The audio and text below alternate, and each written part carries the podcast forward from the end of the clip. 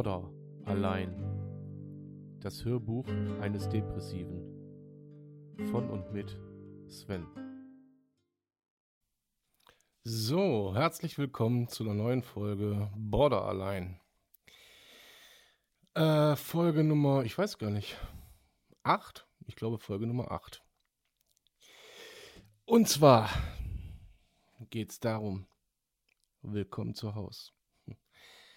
Äh, Klinik und Hotel liegen jetzt hinter mir. Und ja, äh, seit Dienstag bin ich wieder zu Hause. Und ja, was soll ich euch sagen, ne? Was soll ich euch sagen?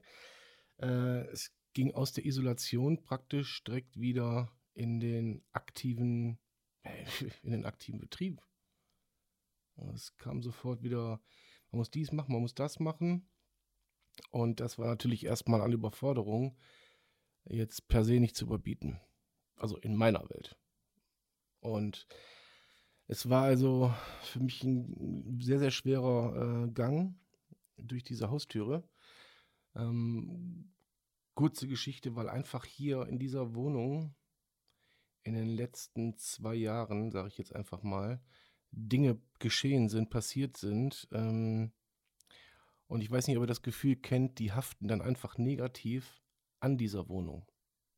Ja, man kommt also schon mit einem mit komischen Bauchgefühl dort hinein. Und zwar, hier sind keine Dinge passiert, wie mir ist ein Teller runtergefallen oder keine Ahnung, hier ist, äh, ich habe eine Atombombe gezündet. Nee, nee, also so wirklich Dinge, die nicht nur ähm, mich sämtliche Emotionen und mentale Kraft gekostet haben, sondern auch, ähm, mein Umfeld. Und ähm, hier sind viele Tränen geflossen in den letzten zwei Jahren, viele, viele Tränen. Und, ähm, ja, und vor allen Dingen habe ich wahnsinnig viele Fehler gemacht und äh, unwissend Fehler gemacht. Oder nicht unwissend ist vielleicht nicht richtig ausgedrückt, sondern einfach, ich wusste ja noch nicht, dass ich, ähm, dass ich eine Erkrankung habe. Ich wusste, das, was ich mache, ist irre. Ich handle irre. Ich ähm, stürze da äh, Menschen rein in, ein, in, ein, ja, in einen Fluss, der einfach äh, so reißend ist, dass sie den gar nicht handeln können. Ja? Und ich bin auch nicht derjenige, der, der den Damm bauen konnte in dem Fluss, sondern ganz, ganz im Gegenteil. Ich habe das Flussbett immer noch verbreitert und den Fluss noch reißender gemacht. Man, das, ich habe mir das immer damit erklärt, dass, okay, ich weiß, ich habe Depressionen, das wusste ich. Und, äh, aber das kann ja nicht die Erklärung dafür sein. Und ich will ja mal eins ganz klar, dar, äh, ganz klar klarstellen. Egal, was ich gesagt, gemacht, getan habe oder wie auch immer. Ähm, ich kann das nicht auf diese Krankheit schieben, sondern ich muss einfach dafür gerade stehen. Ich muss dafür einfach gerade stehen. Ja, ich, dafür, ich, ich muss eine Verantwortung tragen. Und ich muss auch Konsequenzen tragen. Jetzt kommt das große Problem. Der Cannonball alleine jetzt nicht so gut. ja, auch das ist keine Entschuldigung, aber ist, ähm, das ist ja dann so, dass er, dass er so eine Angst hat, verlassen zu werden und im Gegenzug so eine Angst hat, dass man ihm fremd geht. Das, äh, das ist bei mir jetzt vielleicht nicht so ausgeprägt, aber ja doch irgendwie schon, dass, dass sich der Partner einen neuen sucht, einfach der keine Krankheit hat. Man implantiert dem Partner äh, Dinge, um von seiner eigenen Schwäche abzuleiten. Das hatte ich, glaube ich, schon in der letzten Folge erklärt. Aber wie gesagt, ich werde mich noch so einige Male wiederholen, um es einfach klar zu machen. Aber Fakt ist, unterm Strich bin ich für die Scheiße, die ich verzapfe. So wie jeder normale Mensch auch. Selbstverantwortlich. Und ich muss einfach mit Konsequenzen lernen, dann auch zu leben. Ich bin immer noch bei fünf Stunden in der Therapie also noch, es ist noch keiner dazugekommen. Die kommt jetzt erst, wenn ihr die Folge hört, am Tag danach. Ähm, ist ja auch eigentlich völlig unerheblich. Aber ich merke ja selber, dass da jetzt so eine, so eine Selbstreflexion stattfindet. So eine, ähm, man kann, man kann, man kann sich so ein bisschen, oder man kriegt auf jeden Fall mal mit, was hier falsch gelaufen ist. Man kriegt das mit, ohne direkt in ein, ähm, ein, ohne dass der Dämon ja, direkt wieder rauskommt, sondern dass man denen so ein bisschen sagt, so, Junge, gib mir mal einen Augenblick Zeit, ich muss mal eben ein bisschen nachdenken. Ja? Dämon, halt mal eben kurz die Fresse, du störst gerade. So. Und das macht dieses nach Hause kommen, nicht mehr zu einem nach Hause kommen, sondern man betritt einen dunklen Raum, dessen Fenster geschlossen sind. Also stellt euch das jetzt bitte bildlich vor, hier ist kein Fenster geschlossen und es ist dunkel. Äh, das ist eine ganz normale Wohnung, aber stellt euch das einfach jetzt mal bildlich vor. Schließt doch einfach mal die Augen und stellt euch doch vor, ihr betretet einen dunklen Raum, so ein, so ein dunkles Kellergewölbe, sag ich mal. Es riecht so ein bisschen, so ein bisschen modrig, ähm, die Luft ist feucht und alles fühlt sich irgendwie kalt an. Ja, stellt euch das einfach mal vor. Und dann habt ihr so einigermaßen, ja, und natürlich so ein Kellergewölbe, Gewölbe, so ein Kellergewölbe ist natürlich ähm, sehr dunkel meist. Und ähm, dann wisst ihr so einigermaßen, wie ich mich fühle oder wie ich mich gefühlt habe, als ich diese Tür aufgeschlossen habe. Diese Wohnung ist lichtdurchflutet.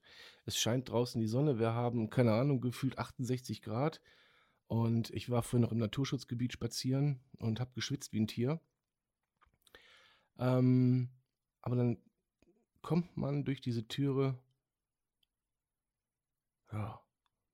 Und es ist dunkel. Einfach dunkel.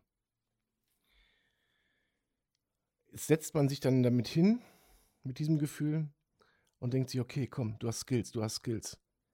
Dann lässt man sich kaltes Wasser im Kopf laufen, aber so weit bin ich leider noch nicht, dass dann das kalte Wasser hilft, weil dann kochen die Emotionen einfach dann wieder in diese Amplitude hoch und runter und hoch und runter.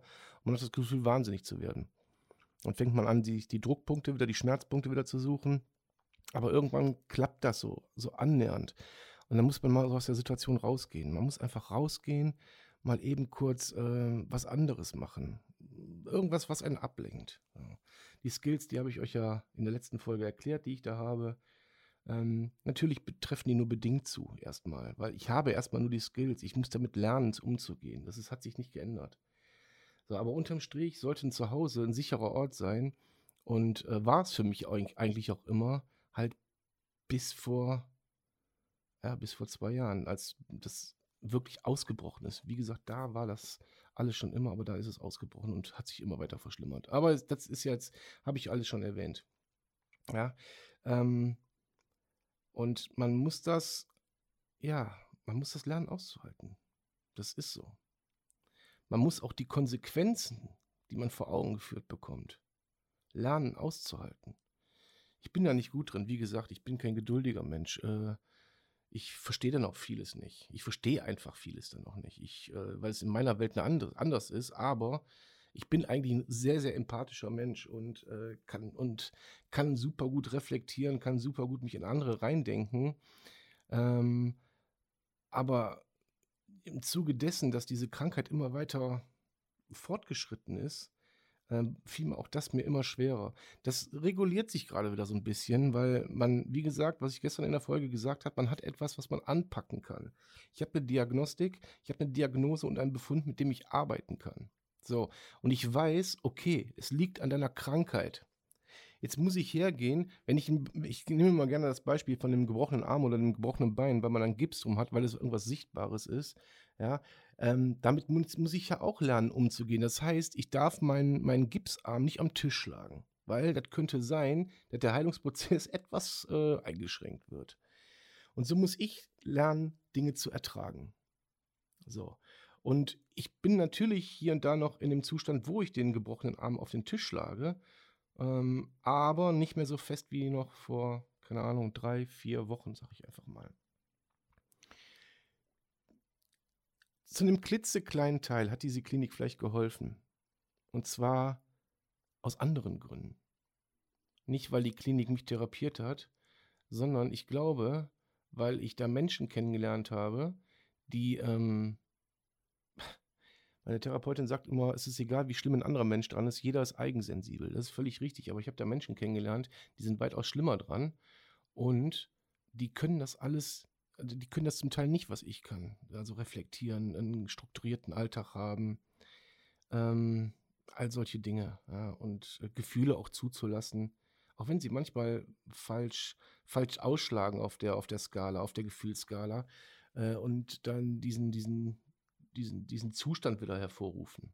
Ja. Und dieses Nachhausekommen hat diesen Zustand hervorgerufen. Äh, und der war auch kurz wirklich richtig schlimm. Richtig schlimm. Mit äh, wirklich, da hat der ganze Körper gezittert, die Tränen liefen, ich, man konnte sich kaum beruhigen. Also, was für andere Leute ein Nervenzusammenbruch ist, ist äh, für mich ein normaler Dienstag. ja, um das mal so ein bisschen äh, zu verdeutlichen. Wobei ich den Nervenzusammenbruch da überhaupt nicht mit schmälern will. Ich nehme das jetzt einfach nur als Vergleich, weil ich das einfach öfter habe. Und ähm, ja, und da muss man halt lernen, mit umzugehen. Genau wie mit, dieser, mit, diesem, mit diesem etwas ertragen müssen. Weil es gibt Dinge im Leben, die hat man einfach dann irgendwann nicht selbst in der Hand. Die kann man nicht mehr steuern. Und da muss man sich sagen, okay, dann ist das so dann müssen wir gucken, wie wir das anders geregelt, wie ich das anders geregelt kriege von mir, äh, für mich, ohne direkt, äh, ja, mir eine Gabel durch die Hand zu jagen oder sowas. Ihr wisst, wie ich meine. Ja, dann ist, äh, das ist jetzt alles noch so rein hypothetisch, weil ich bin, und das sage ich immer wieder, ich bin noch nicht so weit, dass ich so bin, wie ich es jetzt sage. Ich weiß, wo der Weg ist. Ich sehe den Weg auch, aber der ist halt noch, der ist halt noch lang, dieser Weg. Ja, der Horizont ist noch relativ weit weg. Und ich bin The Lonesome Cowboy, der so, so gerade eben auf sein Pferd gestiegen ist und Richtung Sonnenuntergang reitet, aber halt noch weit weg von, von Licht oder Schatten ist. Das ist, äh, alles andere wäre auch Selbstverarsche, ganz ehrlich. Ganz ehrlich, alles andere ist Selbstverarsche. Und ähm, Dinge zu ertragen, ist kaum zu ertragen. Es ist wirklich kaum zu ertragen. Das ist ja sowieso für jeden schon schwer, etwas ertragen zu müssen. Ein Schicksalsschlag, eine, eine Entscheidung eines anderen Menschen. Das ist ja sowieso schon schwer. So, ähm, ich weiß auch nicht, ich, äh, ich beanspruche das jetzt einfach mal für mich, dass der Borderliner das noch tausendmal schlimmer empfindet. Ja, wobei ich jetzt mit Sicherheit nicht hergehen will und den in Anführungszeichen normalen Menschen damit degradieren möchte und sagen möchte, dass seine, seine Sachen, die er ertragen muss, äh, minder schlimm sind, um Gottes Willen. Nein, es hat jeder so sein Päckchen zu tragen und jeder geht damit anders um. Ähm, ich kann das alles nur, wie gesagt, aus meiner Sicht erzählen, damit ihr versteht, wie das funktioniert und äh, da vielleicht halt auch draus was, was draus ziehen könnt. Okay? Also alles, was ein Mensch ertragen muss, ist scheiße. Gefühlt und äh, laut, laut äh, ärztlichen Berichten und so weiter ist es für den Borderliner noch viel schlimmer. Aber das rechtfertigt halt kein kein, ähm, ja, keine, keine, dass ich es auf die Krankheit schieben kann, wenn ich Scheiße baue. Ich, ich darf es einfach nicht darauf schieben. Es ist die Krankheit, jeder weiß das. Es setzt teilweise logischer Menschenverstand aus, aber ich habe verdammt nochmal für mein Handeln die Verantwortung zu tragen. Wenn ich jemanden umbringe, dann kann ich auch nicht sagen, er war die Krankheit. Der Mensch ist dann tot. Und ob ich ihn umbringe oder ob ich ihn äh, in, äh, ob ich ihn emotional umbringe oder ihr wisst genau, wie ich meine, ähm, dann ist dieser Mensch auch tot. Und ja, das sind halt Dinge, damit muss man dann halt umgehen. Das ist schwer, aber es ist so. Es ist nicht wie mit einem Schlag ins Gesicht. Ähm, da ist ein kurzer Schmerz und dann ist der wieder weg. Ähm, für den Borderliner ist es so, dass er halt ein, äh, einen Amboss ins Gesicht kriegt. Also einfach einen fetten Amboss ins Gesicht und das macht so puff, dass, äh, dass es nicht mehr zu ertragen ist und dann auch äh, direkt wieder die alten Muster dann hervorkommen. Aber es ist trainierbar, Leute. Es ist trainierbar bei einem Therapeuten. Ich werde das in jeder verdammten Sendung sagen. In jeder. In jeder verdammten Sendung lasst euch helfen ruft euch irgendwelche Hilfe hinzu. Ja? Seelsorge, ich sage das nochmal, die 116, 117, alle anderen Telefonnummern nehmt bitte aus dem Internet. Es gibt Notfallnummern, die sind 24 Stunden besetzt.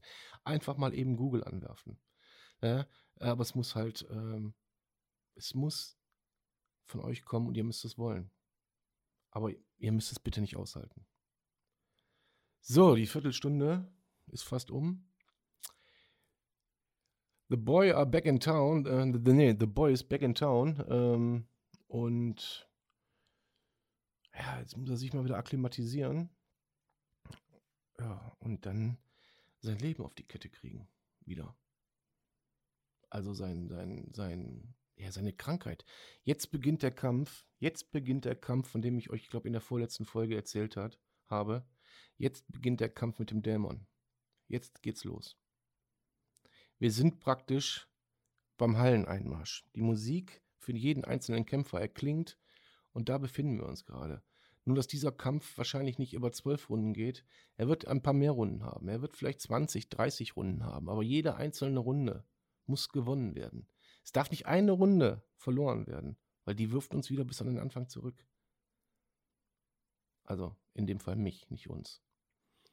Jede verdammte Runde muss gewonnen werden. Ein, ein, ein, ein K.O. wird es nicht geben. Äh, es sei denn, in Runde 15 passiert irgendetwas, was so derart Klick macht, dass man sagt, ah, ist klar, jetzt weiß ich, ich brauche die Therapie nicht mehr. Ich brauche dies nicht mehr. Das wird aber nicht passieren. Dieser Kampf muss bis zum Ende durchgekämpft werden. Und er geht danach, hört er ja nicht auf. Danach gibt es Nachwehen. Ja, danach muss man sein Leben damit meistern. Aber auf diesem, auf diesem Weg, diese 30 Runden, nehme ich euch definitiv mit. Und ich werde jetzt auch mal irgendwann in irgendeiner Sendung, ich überziehe gerade maßlos, in irgendeiner Sendung, ähm, die nachfolgenden Sendungen verschieben sich um ungefähr zwei Stunden, ähm, mal einen großen Auszug davon vorlesen, ähm, was man mir alles geschrieben hat. Über sämtliche Kanäle. Und dass mich das wirklich, wirklich immer noch absolut flasht. Und ich auch an den, an den Zahlen sehe, wie, äh, wie sehr dieser, dieser, dieser Podcast hier, es ist ja eigentlich gar kein Hörbuch, es ist ja eigentlich ein Podcast, ich nenne es trotzdem Hörbuch. Einfach, weil es sich besser anhört. einfach, weil ich es kann, so. Ähm, ja, dass es halt einfach äh, angenommen wird und äh, dass das so, so viel Bedarf noch gibt. Ich hoffe, ich kann diesen Bedarf mitdecken. Prominente haben angefangen, wie so ein, wie so ein ähm, Thorsten Sträter äh, und Krömer, Kurt Krömer und so weiter, die da offen drüber reden. Äh, Harald Schmidt ist, glaube ich, der Präsident der Depressionshilfe oder Vereinigung oder keine Ahnung.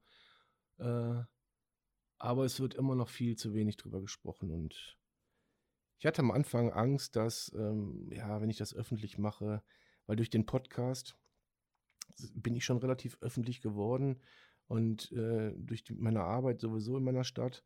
Aber ähm, wie gesagt, mir bricht dabei kein Zacken aus der Krone. Und ich hoffe, ihr habt weiterhin Spaß dran. Bleibt gesund, alles Gute. Euer Sven. Schatz, ich bin neu verliebt. Was? Da drüben. Das ist er. Aber das ist ein Auto. Ja, eben. Mit ihm habe ich alles richtig gemacht. Wunschauto einfach kaufen, verkaufen oder leasen. Bei Autoscout24. Alles richtig gemacht.